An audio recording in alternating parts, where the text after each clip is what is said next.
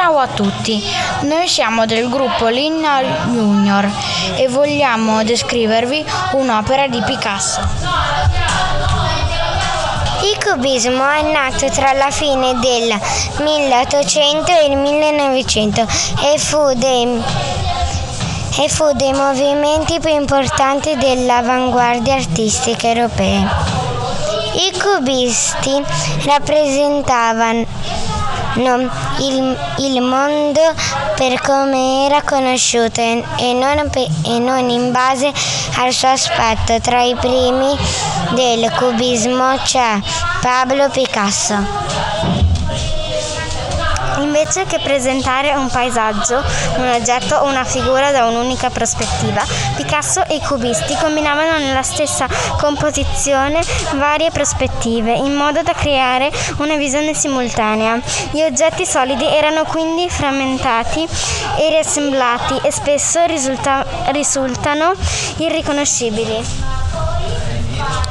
I cubisti hanno abbandonato qualsiasi teoria sulla prospettiva e sulla forma e si sono concentrati invece sulla bidimensionalità della tela nei loro quadri. L'opera Suonatore di fisarmonica di Picasso è uno degli esempi più importanti e belli del cubismo.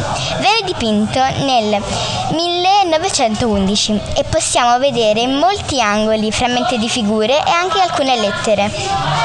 I cubisti preferivano dipingere nature mol- morte co- come ad esempio frutta e oggetti, mentre i pa- pa- paesaggi non gli piacevano molto. Noi solo dopo un'attenta osservazione abbiamo visto che nel quadro è rappresentato un uomo seduto con una fisarmonica in mano. Non è facile riconoscere le forme, ma quando si intravedono le mani e i tasti di una fisarmonica, il gioco è fatto perché poi si riconosce tutto il resto della figura. La testa è in alto, mentre le mani da metà in giù dell'opera.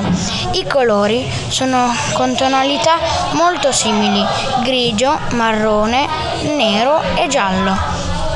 Il cubismo è talmente importante che successivamente anche altri artisti sono ispirati a questo modo di fare arte. Una frase celebre di Picasso è Io dipingo gli oggetti come li penso e non come li vedo.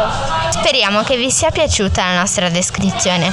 Vi consigliamo di cercare altre opere di Picasso come abbiamo fatto noi e se volete potete stamparle e metterle in camera vostra.